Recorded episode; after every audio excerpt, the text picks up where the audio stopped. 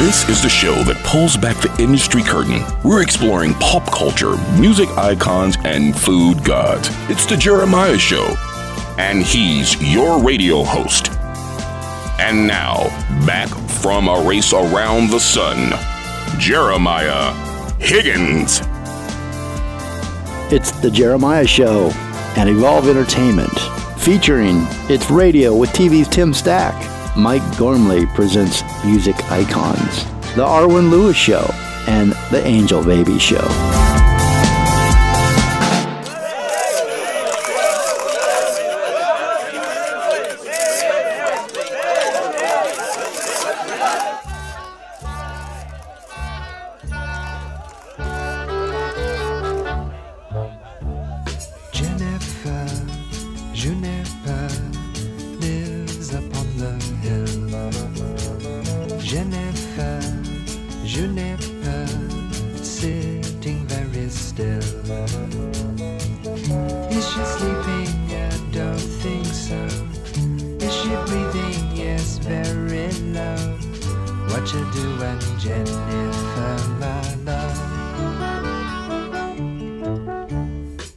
Jeremiah Show. Why do rock stars fascinate us so much, Dr. D? I don't know. The press release reads There have been innumerable rock star biographies and music histories before, but there is no book that presents the deepest, innermost thoughts for some of the industry's, most legendary artists on how they work, what drives them, and what made them choose a life devoted to music. Okay, that's how it that's how it starts. I'm I'm intrigued already just by the press release. I haven't even read the novel yet. In a major rewriting of her first book, Musicians in Tune, 75 contemporary musicians discuss the creative process. Jenny Boyd, who has lived at the heart of the world of rock and roll since the 1960s, has compiled a Bible of rock royalty that provides an intimate insight into how the world's greatest rock stars, musicians, and producers created and delivered some of their greatest music. All right, I bet you can't wait to re- wait to read the book now, right? Who wants a coffee? In addition to all of that, here are some amazing fun facts that I know about Jenny Boyd. Jenny has a PhD in psychology. She spent many years running an addiction treatment center in England. She is a former 60s model. She's the younger sister of Pattie Boyd, who was married to George Harrison and Eric Clapton. And Jenny married the great Mick Fleetwood twice. That's the punchline. He was so great, she married him twice. Jenny even inspired Donovan and Mick Jagger to write songs about her, including Donovan's famous hit Jennifer Jupiter, which Juniper, excuse me, which we will play on the show here today. She traveled to India with the Beatles to visit the controversial Maharishi Mahesh Yogi. Jenny was there. She was there at so many pivotal moments in music history. From the creation of the Beatles' White Album to being in the studio while Fleetwood Mac recorded the album Rumours. Jenny has traveled all of the way from London to Santa Barbara to talk about her life amongst her friends, the icons of rock, and maybe let us live vicariously through her just a little bit today. Hi, welcome, Jenny. Hi, welcome, Jeremiah. welcome back to Santa Barbara. I love being in Santa Barbara. Isn't it great? It's beautiful. Yeah. It's just you can't have a bad day in Santa Barbara. Just beautiful. How you come quite often, right? You have friends here. I have friends here. Um, Between here and Ojai, and then I have to go back to England for the wonderful winter, where you don't see the sun anymore for about four months. So get as much as you can Yes, here. Yeah. But uh, you can take that jar and put some sunshine in it. take it home with you. Mm. okay, so I want to talk about this book. Fascinating. Your your first book, Musicians in Tune, was is is was called the Bible. Really, it was a Bible of rock stars, musicians, and really you got to know them in in in a way in ways no other writers you know have have that access and and you had a really unique perspective. And you at that time you create you you worked through um, their creative process with them, right? And throughout interviews. Mm-hmm. And that was back in 1992. Is that 19, right? It came out in 1992. I started the interviews in 1988 to 1990, so it was a two-year Mm-hmm. space. And uh, originally, it was a PhD dissertation. Okay. And I chose it on um, creativity and the spiritual link. Um, I started off with the music, you know, like uh, George Harrison and Eric Clapton, and of course Mick. And at that time, excuse me, I was married to drummer Ian Wallace, and he was on the road with uh, Don Henley and uh, Crosby, Stills and Nash, Bonnie Raitt. Uh, he was on with Dylan. I did ask Dylan if I could interview him, but he said no. But when the book came out, I noticed he'd actually earmarked quite a few pages. And I Dylan wished, I, yeah, and I wished I'd kept that book. Um, but then, uh, and then, you know, I, I had, I managed to do 40 interviews. And the most extraordinary thing that happened was that I only needed to think of somebody like, say, Ravi Shankar, who I'd met in India with Pattie and George uh, when we toured with him in South India. And someone would just happen to say, "Oh, did you know Ravi's staying in Santa Monica?" You know, and so I'd interview him. Or, but that was happening all the time. So when I realized I'd got something that really felt pretty amazing, I found myself an agent who then um, found a publisher, uh, Simon and Schuster, and um, they wanted 40 more interviews. So that's when I managed to get BB King. Um, you know, all these So other. at that time, then you must, if I'm doing my math right, had about 35. Uh, had, already? well, we had 40 to begin with, then I had, yeah, 35 to begin with, 70. and then 40. No. And, um, and that My was right? uh, 40, 50, 60. Yeah, that's right. Well, that's a lot of That's a lot. big, And big names, all of yeah, big yeah, names. Yeah, and uh, and it was amazing. Great, um, you know, jazz musicians. Ice T was one of them as well. Not a jazz, but you know, Ice T, the rapper. There's, um, as I said, Ravi. There were all the blues guys. You know, John Mm-hmm. Lee Hooker and all of those. Or you know, there were just so many. And um, to me, that was the most fun piece of the whole thing was interviewing them. You enjoy interviewing I loved people. interviewing them because Is we that- really got deep, and because I was um, had just got a master's in counselling psychology, I knew when to shush. You know, when there'd be a little bit of a pause, when normally you'd come in, I let it go for a bit, then they'd go deeper, and um, it was it was great. And they all said how much they loved the interview because you know it's not like what did you have for breakfast. You know, it was definitely it was, um, you know, thought provoking stuff.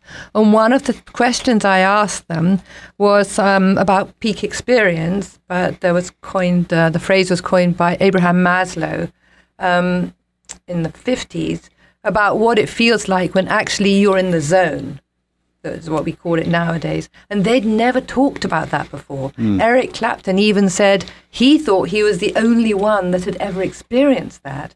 And it was a tricky thing because it's like you never talk about the muse, you know, because it's so delicate. You don't want to sort of, um, you know, shush it away. So, and they all talked about that. You are the muse. Are you For some, I've heard you're the muse. Uh, That's interesting. And the, the what was the thesis about creativity? What did you call it? How you you actually wanted to go the the creativity. How did you put it at the beginning? well, the crea- originally the creative and the spiritual link. There you go. Because the whole thing about the peak experience is when it feels like the the the words are just coming through them, or Yeah. if they're on stage. Uh, I think it was Graham Nash that said Crosby, Stills and Nash were playing on stage, and they all played the wrong verse at the same time because everybody gets connected. Mm-hmm. And if they're writing, they just lyrics come from they don't know where, but they feel it's not me, I didn't do it. Mm-hmm. But the one thing I felt that they all had in common was this sense of humility because of that. It wasn't sort of ego, you know, that doesn't get in the way there. For these musicians, anyway, and I'm probably, you know, everybody that's doing something that's creative, often it feels like it's coming through you. right, traveling through them. Mm. What themes do you explore in icons of rock in their own words?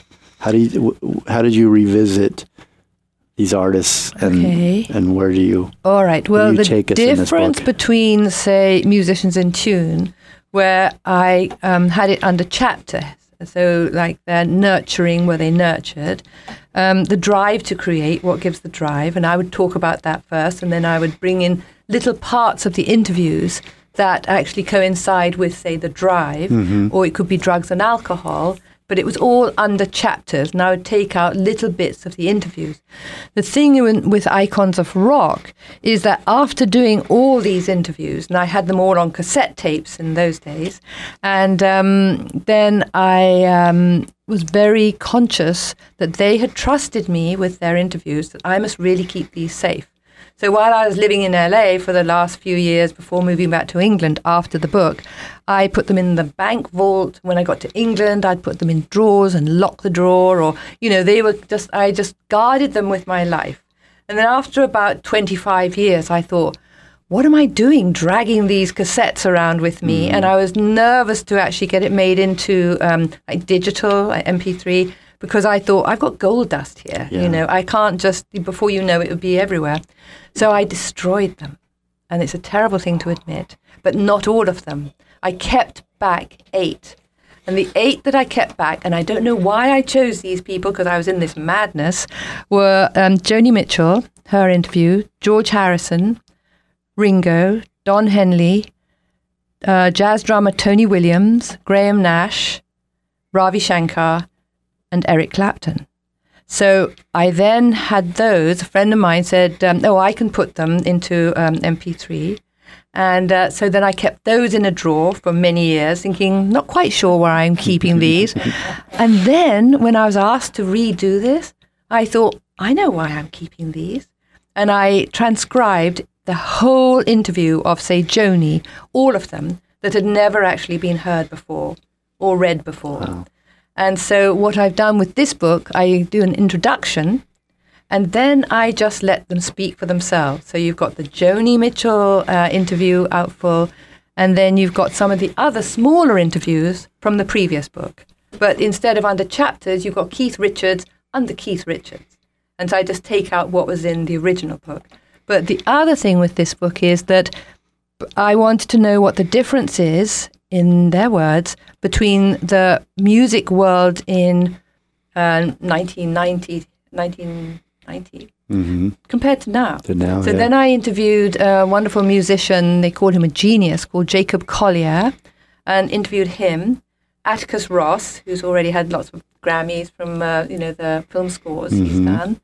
Um, um, a, a writer called, um, songwriter called Eg White, who's done songs for Adele and lots of people. He's well known as a, a really good songwriter. And then somebody I know who I had sort of was in her singing group, uh, a woman called Sarah Warwick, and she was um, in the sort of 90s. She had lots of hits and sort of uh, rock and rolly stuff. And then she was actually had cancer three times and survived all three, changed how she used her music, and I have her there showing the um, healing power Hmm. of music. Wow. So it's pretty cool, you know, the whole thing, and it's been such a joy doing it, and the photographs of everybody in the book. So n- these interviews and these tapes that you've transcribed, these stories Yeah. as told by these rock icons in their own words, have never been really seen or read or heard by anyone before you until you did this. except That- for the bits, the So- small little bits that were that put you were into in the the, first book. original book. Yeah. Yeah. Wow.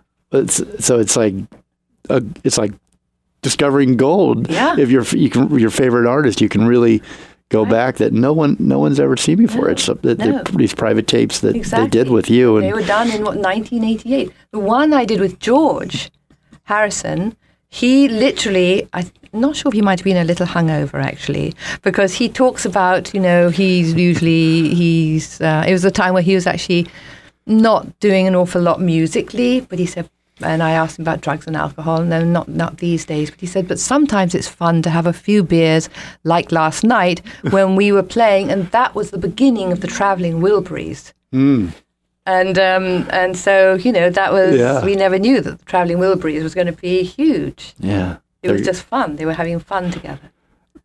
so h- how do you? What I want to back up to, to the, your thesis. You asked that question about, and you're trying to find the, and pinpoint the creativity, where it comes from, how it comes to them, these musicians. And you feel a lot. I'm sure you feel that as well as a writer. That creativity. Where does it come from? You. How do you get inspired to to put together these stories? uh, Well, yeah. from them, right? But you you've got a theme under that's running through, and you've That's you're right. capture you're, you're questioning your personality, the way they react to you and respond. There's there's Mm-hmm. something creatively creatively happened between you 2 Mm-hmm. What did they first say? Is there an a, is there an a, like a, a common you know feeling or, or or explanation for how creativity comes to them as musicians, or do they not know? I mean, w- what did you find Okay, out? well, I had a series of questions that I asked them all.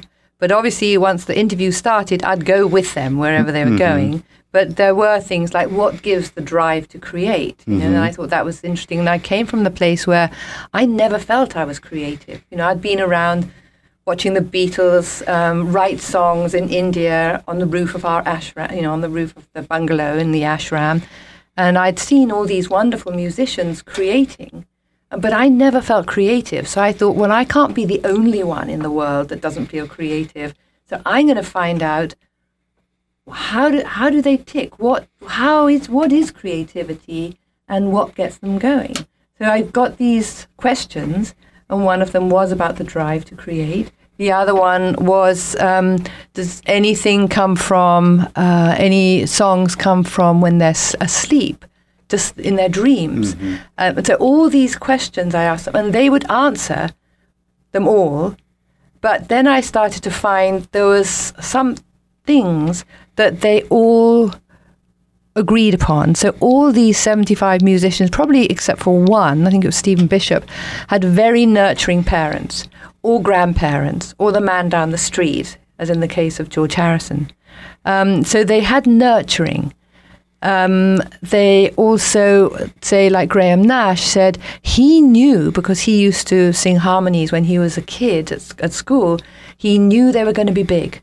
He just had this feeling they had got something. So a lot of them had this feeling that it was almost like a sense of destiny. And of course, all these musicians are not only creative, but they're famous. So it's like two lots of things.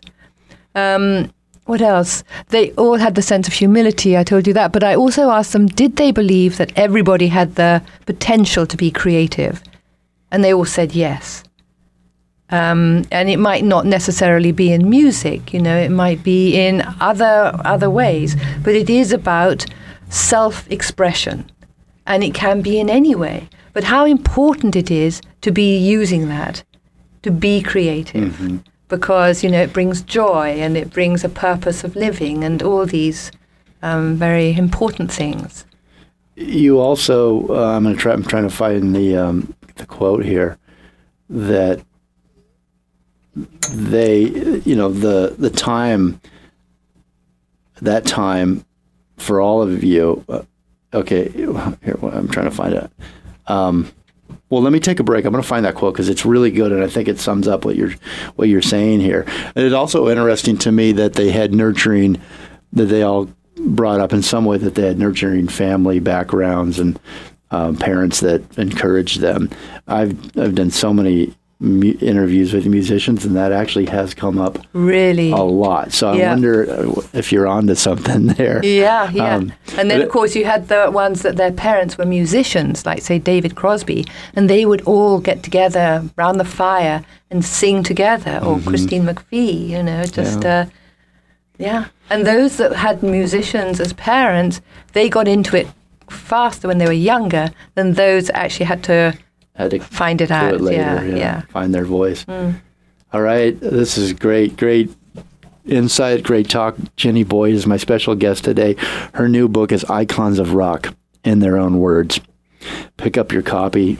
I'll let you know where you can get it. You can go to jennyboyd.com and get an autographed copy if if you'd like there. But also, it's available on Amazon UK right now, and in the states in February. Right, Yes, it'll be that's available right. on yeah. Amazon. It's the the Jenny, date? the Jenny Boyd. thejennyboyd.com. Um, Amazon, I think you guys can all find that. Amazon UK. it's uh, Bonnier Books, right? every Bonnier book, Books, every that's book right. matters. I love that. Yeah. Bonnierbooks.co.uk, and you're also going to be at Beatles Fest. I am in February, beginning. Yeah. I think it's the first weekend in February. I got it right here. It's the New York Metro Fest will take place the weekend because there's a London version, right? And then there's New York. It will take place the weekend of February 9th to the 11th at the TWA Hotel at JFK Airport. It's celebrating their 50th anniversary of the Beatles Fest and 60 years since the Beatles first landed in America at JFK. I'm sure everybody remembers that crazy scene, right? It's still the black and white and the- everybody going nuts. Uh, Jenny Boyd will be a guest speaker talking about her new book, Icons of Rock, in their own words. We'll be right back. And in fact, actually, before I let, did you cut me off, Richard? before, I, I've always got one more thing to say. Jenny Boyd was my special guest back in season eight. It's episode 377. We're now on 632, I think. So quite a while ago. And at that point, at that time, you were here to talk about uh, Jennifer Juniper, your your A journey book. beyond the muse. yeah. That's right. And that was a great interview. So we're going to talk about the, the music icons today Mm-hmm, in your new book. But if you wanted to learn more about Jenny Boyd, I think we did a great interview there and talked about more of your, your history and your, your past life. Incredible life. We'll be right back with more with Jenny Boyd.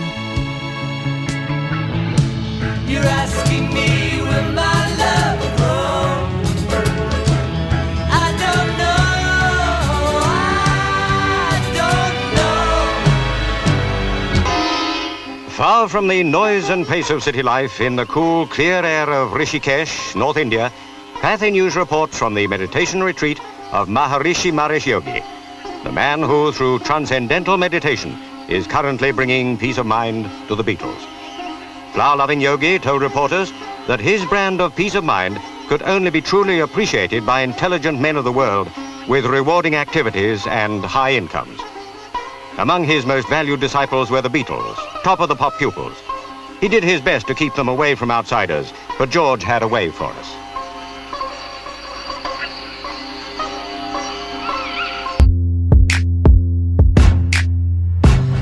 Like to watch?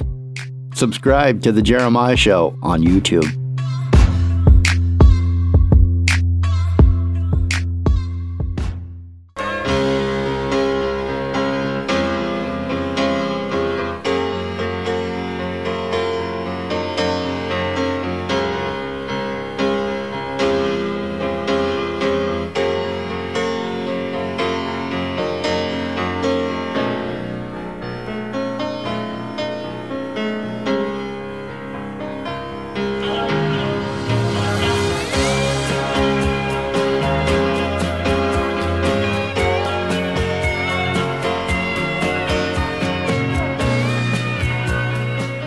Welcome back to the Jeremiah Show. I'm here with Jenny Boyd, uh, and her sis, her daughter Lucy is here as well. But Lucy's not going to talk. She told me. but welcome Lucy as well to the studio.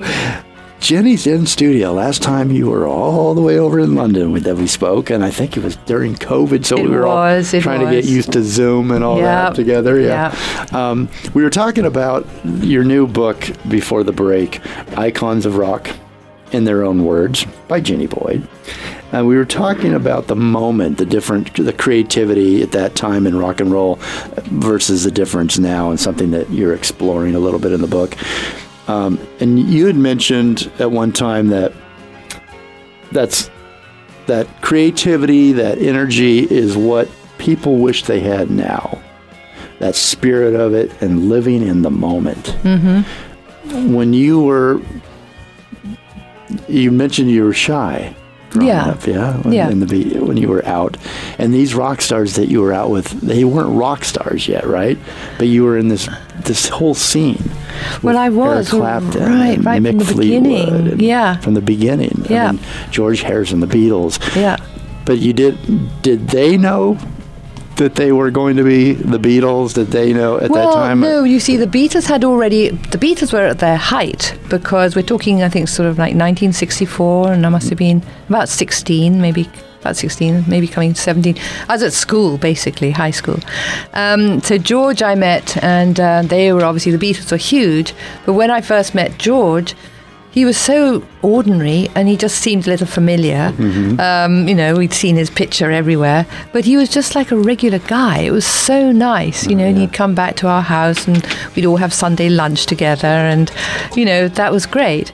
But, um, but I think with Mick, because we met when I was still at school, and he used to watch me go to the local coffee bar in Notting Hill Gate, where he was staying with his sister in a band called the Cheynes. And uh, he said, he told me years later, he'd said to himself when he saw me coming back after school, that's the girl I'm going to marry. and um, anyway, so I met him then, and he was in the band The Cheynes.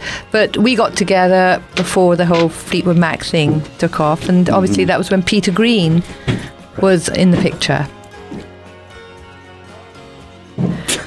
Richard destroying the studio. I think. um, so yeah, but you know, I think Fleetwood Mac really became very big when we all moved to LA, obviously, and everybody knows the story, you know, with Lindsey Buckingham and Stevie Nicks, and suddenly it just took off. Mm-hmm. But I wasn't surprised because when I heard them rehearsing right at the very beginning, I thought. They've got something. They really have, and it was all to do with their harmonies. Because if you think of it, the Beatles' harmonies were what sort of really alerted everybody. There was just something about them that was just very inspiring. You could feel it. You could yeah, you tell could feel it. Yeah. Um, well, how do you prepare when you're interviewing a music icon? How do you prepare? I mean, it's a, is are they different than us mere mortals? Well, when I interviewed, because with this book we've got interviews done this year. Mm-hmm. So one of them was um, I was telling you about was Jacob Collier, and he said, you know, musicians are different kinds of people. They're not like normal people. And I think having lived with two different musicians, I think that's right. Because there's something um, that they have. I mean, I think musicians are wonderful. And I think, you know, I always think musicians are the kind of spokespeople of our time. And um, yeah, they are different because, in a way, they, I think they go to different places than we do, or anybody that's creative. But they don't share that a lot, right? I mean, uh, I know through radio interviews, I listen to a lot with musicians will come into town on tour, and there's like three of the same questions that they get asked over and over, and it, it almost feels numbing. And so, what you've done differently, what you did from the beginning, I think, is come to them and let them come to them from a real spot, a real place, a real human being, and let them explain but it took it takes a little while. But it's in that silence that you mentioned. That's it's in that right. I'm listening, and, Yes, and they yeah. fill in the blanks. That's right. You know, whether it was what does music represent today? You know, um, what is it saying to the masses? Um, you know, because they are the spokespeople. I mean, I remember living in San Francisco for about six months. And um, I went there in 1967. I had no idea there was going to be flower power or anything like that. But the thing that struck me were the musicians. And I went to the Monterey Pop Festival, and, you know, they were just. Um, it was all about music. And we'd all wait for the next Bob Dylan album, or we'd all wait for the next Beatle album. It was huge. It were, they were our spokespeople. They represented us. They represented this the collective unconscious and how you felt. and how we felt. So they were like the spokespeople. And so in that in those that day, I mean, I'm sure they are still today, but it was very mu- more pronounced then. I was very much more aware of it. And there was so much turmoil in the world at that time, as there is now. Mm-hmm. uh, but but I but I could see that that the musician, when you say you're waiting for the album, you're waiting for the opinions, the the viewpoints, the um, the passion, or just the the energy that they brought to you, made you feel more alive. Yeah, because they were speaking for us in a way.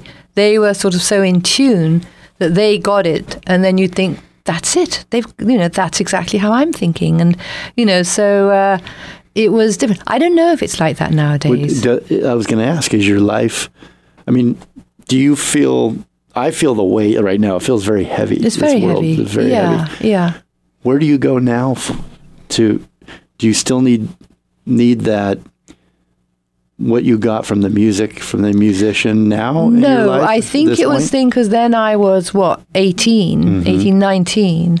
And so I was a lot younger, you know, I was still finding out about the world. I was still finding out who am I, you know, and then it was very much um, a lot of uh, the sort of the subculture, you know, we were all on a path to self-awareness or, um, you know, something much deeper thinking. And, uh, you know, really, we it was it hadn't been that long since the end of the Second World War. Yeah. You know, so there was a completely different time. right. Yeah, The world was recovering, but then also being pulled back exactly. into yeah, into new things that yeah, or your generation Mm-hmm. that you felt. Mm. You wrote in the book, I couldn't help but feel enormously privileged to have had the opportunity to hear these musicians describe what it's like to play on stage in front of thousands or to write a song and not know where the words came from, to hear about the magic of the muse or to describe transcendence of self. Did you feel that transcendence when you were young and first discovered the music with your friends? Was it something yes. you remember I think consciously feeling? Yeah, but I think um, the interesting thing because I felt I wasn't creative. Actually, I do remember because as a teenager I would write poems, and often words would come from nowhere, but I never really took it seriously. So I think if one's doing anything that's creative, whether it's sculpting or anything, you do transcend. You know, you're kind of in the zone, and you know, time can go by, and it might feel like just a few minutes. Mm-hmm. So, yeah, Do you has that changed your? Do you feel creative now? Or do Yes. you feel like I mean, I, I wrote that Jennifer Juniper book and felt totally fine just going for it. Um, and when I was writing this book, the original one, Musicians in Tune, I definitely did. Mm-hmm. You know, things, words would come from nowhere, and I completely, um, I got what they were saying, and I knew when to, what question to ask next because I felt I was with them on their journey of them trying to describe what it feels like to be creative probably questions they'd never been asked before. Well, I know you've been referred to as a muse probably a lot of your life, and I don't know how you feel about that. But have you ever stopped and th- and, and considered and re- and thought, I got something different from these icons of rock that no one was a not many few very few have have been able to capture there's a different relationship and you're almost a conduit to let it to to the real person that's very complicated. Probably it doesn't trust a lot of people because of their status and has been burned and is cautious. But you Yeah. you're, you're something special that they have opened up to. Yes, and, I think that's right, in as much as they would know that um, I knew the Beatles and had been there in India. That Pattie, my sister, was very much involved with them. So I'd been with Mick for many years, known him. So they knew I was in the music world as not a musician, but somebody who was aware of musicians and their lives. And then with Ian, but not only that, having I had that, so I was one of not one of them because I'm not a musician, but I was somebody who'd lived with musicians. You know, when Fleetwood Mac, we were all living in the same house. You know, at one point, and but also um, having learnt, as I'd said before, um, you know, got my master's in counselling um, psychology in, in in counselling, and so I knew what it was like coming from that place, as well as their knowing that I was safe because I mm-hmm. was kind of I'd been part of the scene. That's So a, that was a okay. gift. Don't do you agree? That's a gift that you have. That It might be. it is a. It's Yeah. because there are a lot of writers. There are a lot of Right. people that have interviewed Yeah. these these big icons, Yeah. but you got something different, and it's in the book. I want to encourage everybody to read "Icons of Rock." Pick up your copy, "Icons of Rock" in their words by my guest today, Jenny Boyd. You can find it uh, right now on Amazon UK. You can also go to thejennyboyd.com and you can get an autographed copy and reach Jenny there and follow all the great things she's doing. Icons of Rock, in their own words, from Eric Clapton to Mick Fleetwood, from Joni Mitchell to George Harrison. Icons of Rock is an incredibly intimate portrait of the world's greatest rock stars and their craft. We'll be right back.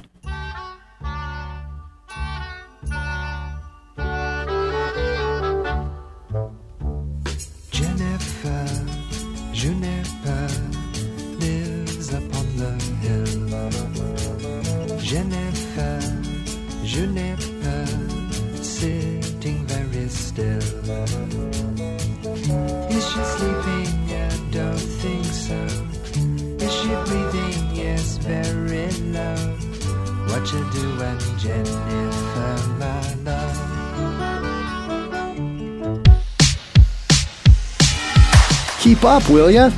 There is a lot going on here. Subscribe and always be in the know crowd.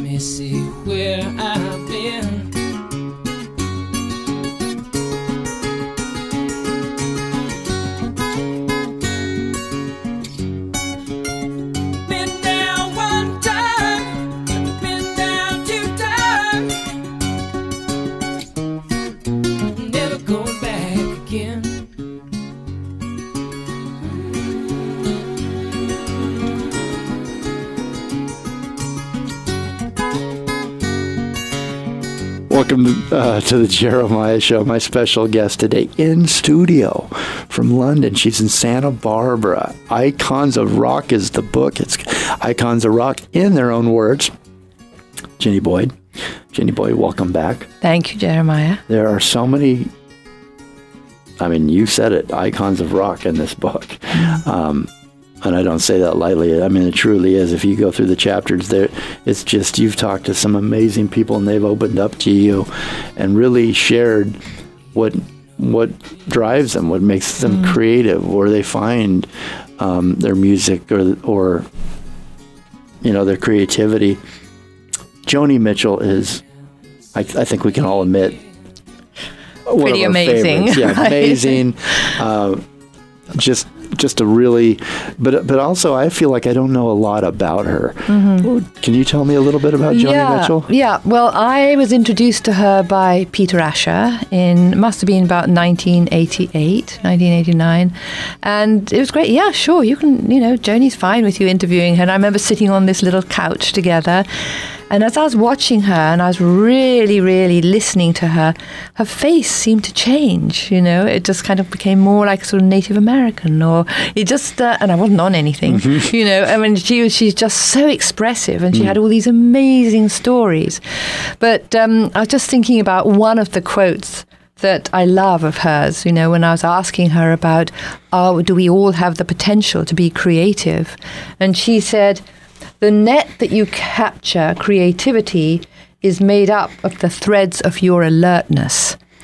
And I think that's it. You know, that's about like being in the moment. Right. Um, and so that was great. But it's they have to because they have to just read the book actually because she she um, talked for a long time about what it was like for her growing up in Canada, where they were sort of sticks and stones people, you know, but she was the musician.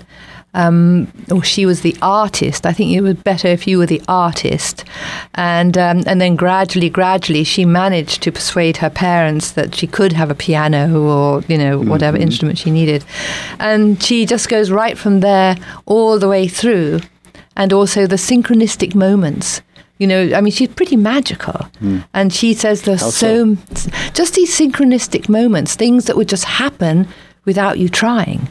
And it would all come together. And she names quite a few of those For her, for her. Yeah, yep. So yeah, she was um, she was just great. And um, how know, did you? How long did you get to talk to her? I think it must have been probably about forty minutes.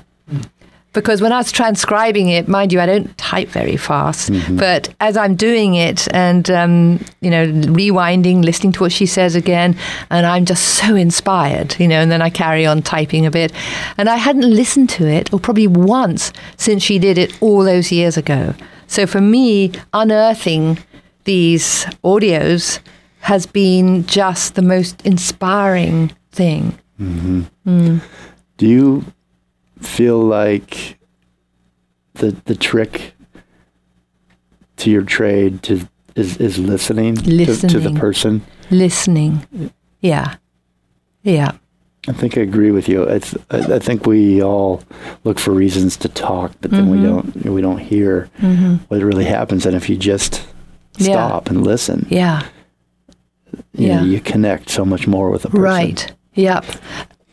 Um, And then there would be some, say, like Ravi Shankar, that I asked him one question, but he just went pretty much the whole way. And it was so interesting because it was, you know, a completely different take than any of the other musicians because it was the traditional Indian way of, you know, playing the sitar and how that happened and what it was like for him when he found himself at the Monterey Pop Festival or, you know, um, the other one afterwards, um, whatever that was called.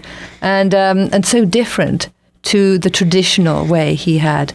And he left, made one stipulation was that he wanted, didn't want anybody before him or anyone after him. So I remember because I was there on that Sunday, it was pouring with rain. As soon as Ravi came on the platform, it stopped. And you could hear a pin drop. Wow. You've you've witnessed and been at so many magic moments in the music industry. Are you? Do you still?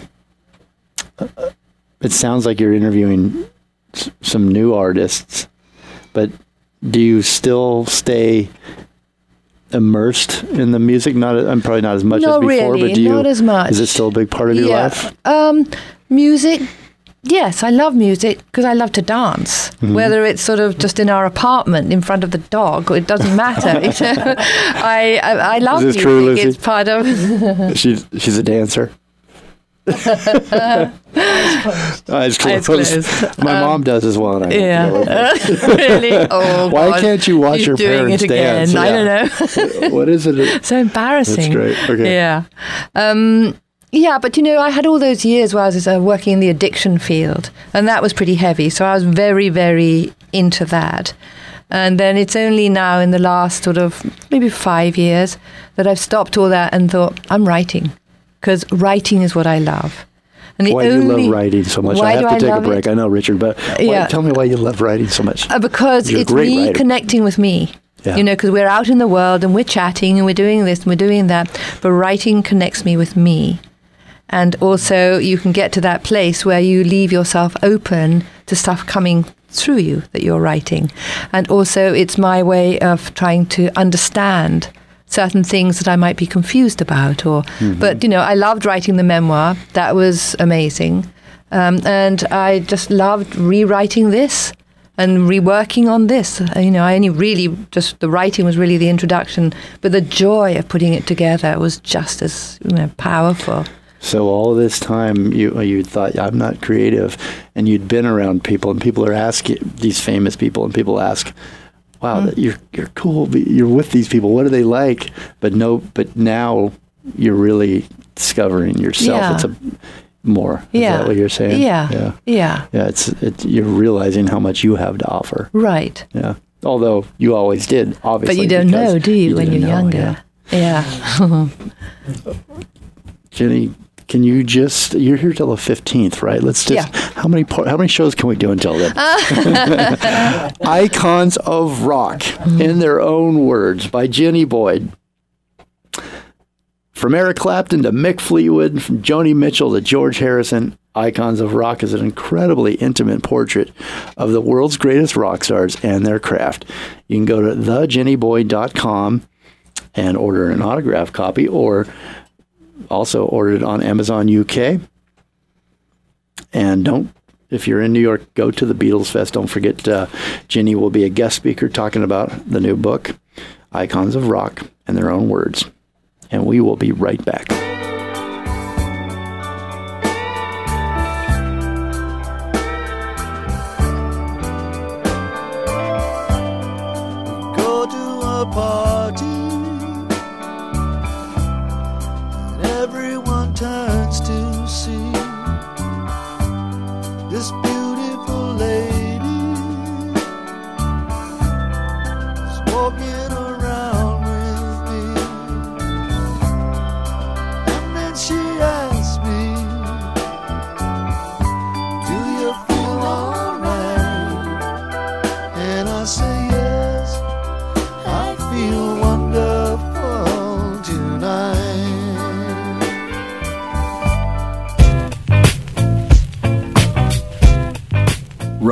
Seven every time by advertising on The Jeremiah Show. And get your message out on seven shows. We're always on the radio.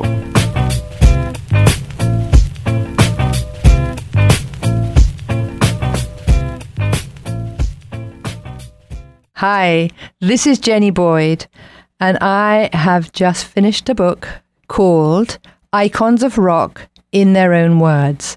You can get a copy on Amazon UK, and I am listening, you are listening to The Jeremiah Show.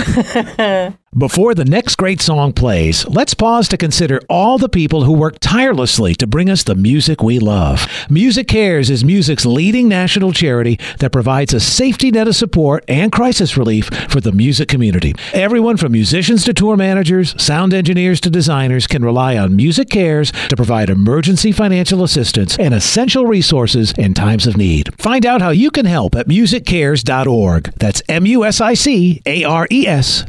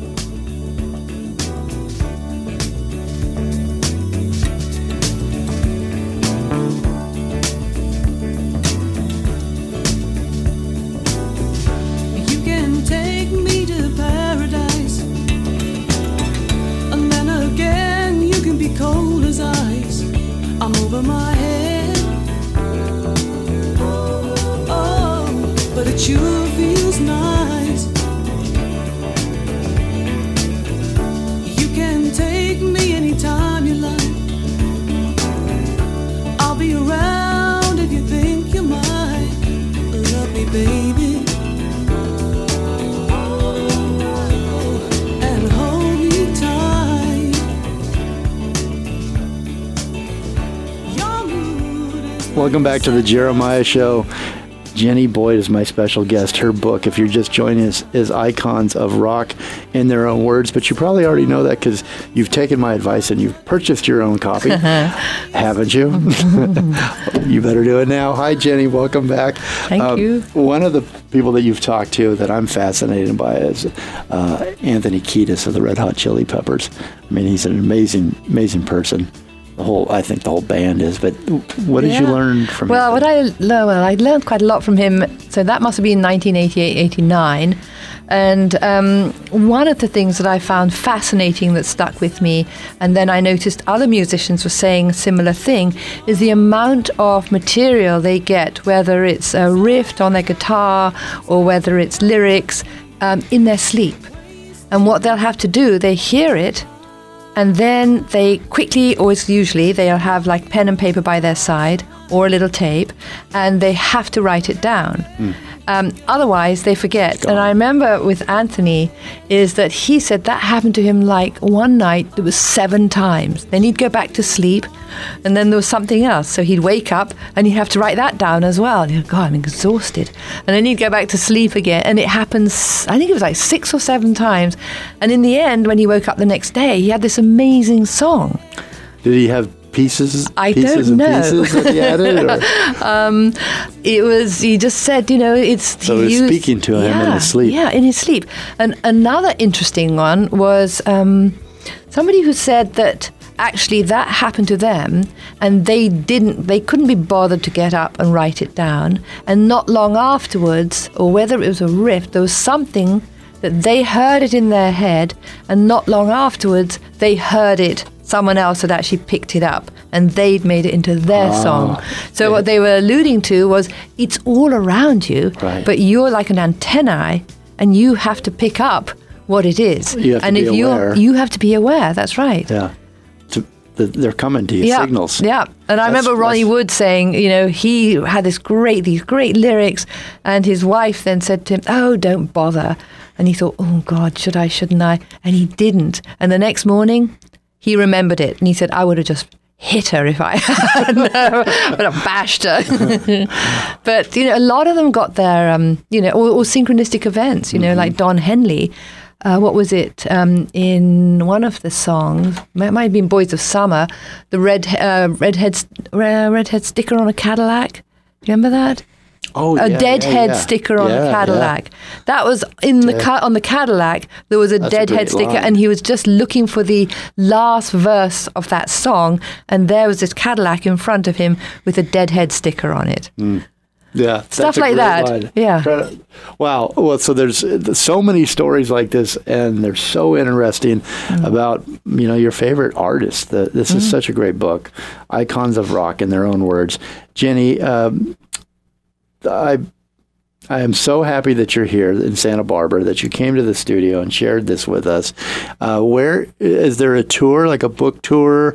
Do you know? It's not in the United States until next February, right? But you can get it on Amazon Yeah. UK and also off of your website, yeah. the Jenny Boyd. Yeah, yeah, yeah. There's nothing but things you know, it's like tomorrow, Saturday, I've got um, an interview with the BBC. You know, there's things that are happening now because it just came out last Thursday in the UK. Um, and then obviously, with it going to be coming out earlier next year, it's quite exciting because, you know, things are kind of happening pretty every few days. Mm-hmm. Yeah. Well, I'm I'm so thankful that you're here and that you shared your creativity Thank and you, your Jeremiah. insights. It's really been a- fun. And your stories. Yeah. Yeah, it's nice. It's so Yeah. nice to see you. yeah, you too. Thank you, Lucy, for, for coming. The entourage. okay, again, it's Icons of Rock in their own words by Jenny Boyd. You can get it on Amazon UK or expressbookshop.com or at thejennyboyd.com. Bonnier Books. Every book matters. You can go to bonnierbooks.co.uk. And on February 9th through the 11th, Jenny will be a guest speaker at the Beatles Fest. They're celebrating their 50th anniversary and the 60th anniversary since the Beatles first landed in America at JFK, the TWA Hotel, JFK Airport. Uh, communicate, but listen more and evolve. Everybody have a great day. Thank you, Jenny. Thank you.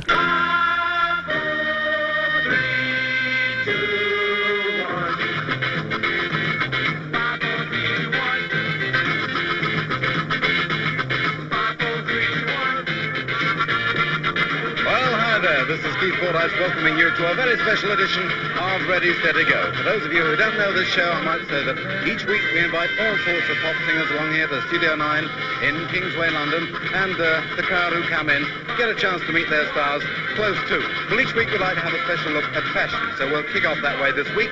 First of all, hairstyles. They are long as always.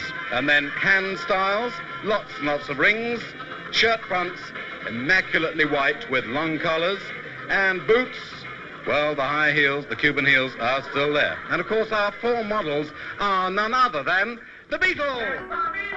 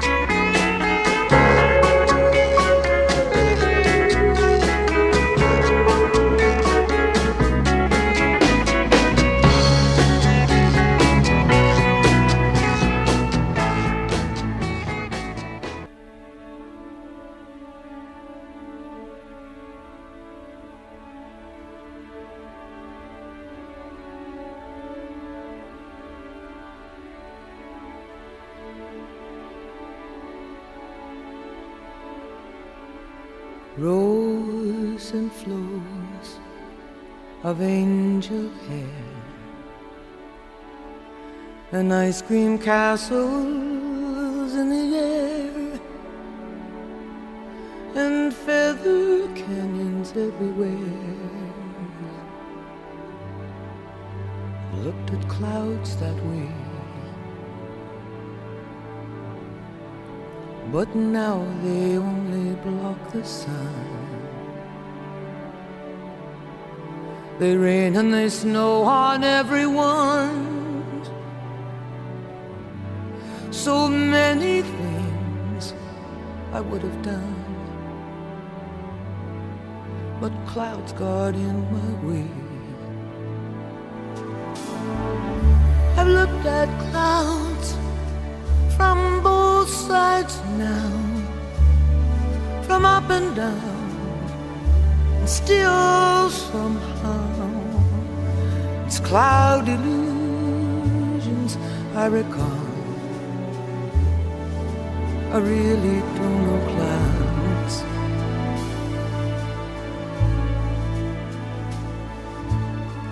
At all.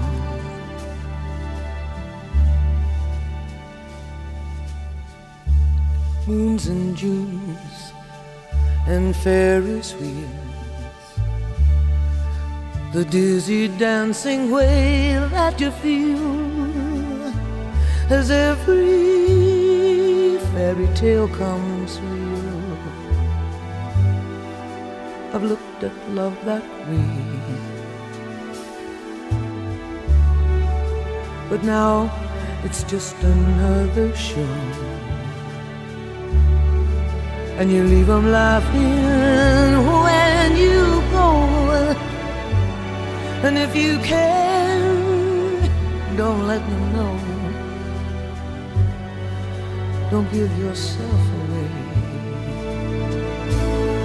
Hi, this is comedian Maz Jobrani, and you are listening to the Jeremiah Show. Listen, man. Did you like our soundtrack? Find all of our soundtracks on Spotify. The Jeremiah Show. Look for the black label. As always, a big thanks to our station manager, Les Carroll, for letting us on the air at all.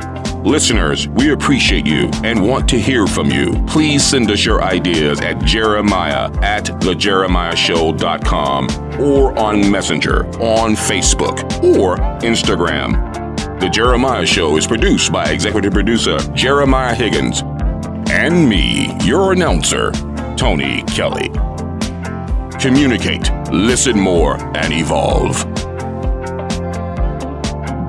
My name's Danny Trejo. Jeremiah, you're loved, Holmes.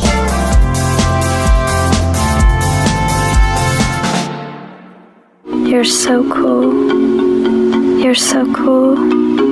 You're so cool.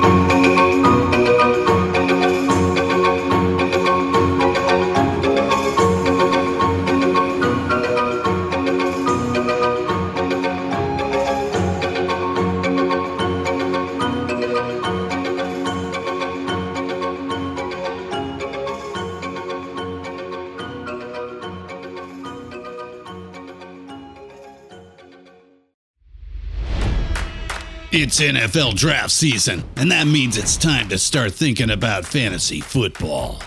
FantasyPoints.com features industry leading experts and prognosticators using proprietary hand charted data to help you score more fantasy points. FantasyPoints.com is the place to go for whatever kind of fantasy football you play. Whether you play fantasy football, daily fantasy sports, or do a little bit of everything, Fantasy Points has the meticulously researched content to guide you to victory. And why wait for the fall? Fantasy Points also covers the new spring football league, the UFL. Join the guru, John Hansen, Scott Barrett, Joe Dolan, and other massive names in the fantasy football universe with an exclusive offer. Use code Pantheon for 15% off any fantasy points package, including the all in package, with access to every article, tool, and data nugget that Fantasy Points has to offer. That's fantasypoints.com and code Pantheon for 15% off at Fantasy Points. Fantasypoints.com fantasypoints.com. Code Pantheon. Score more fantasy points.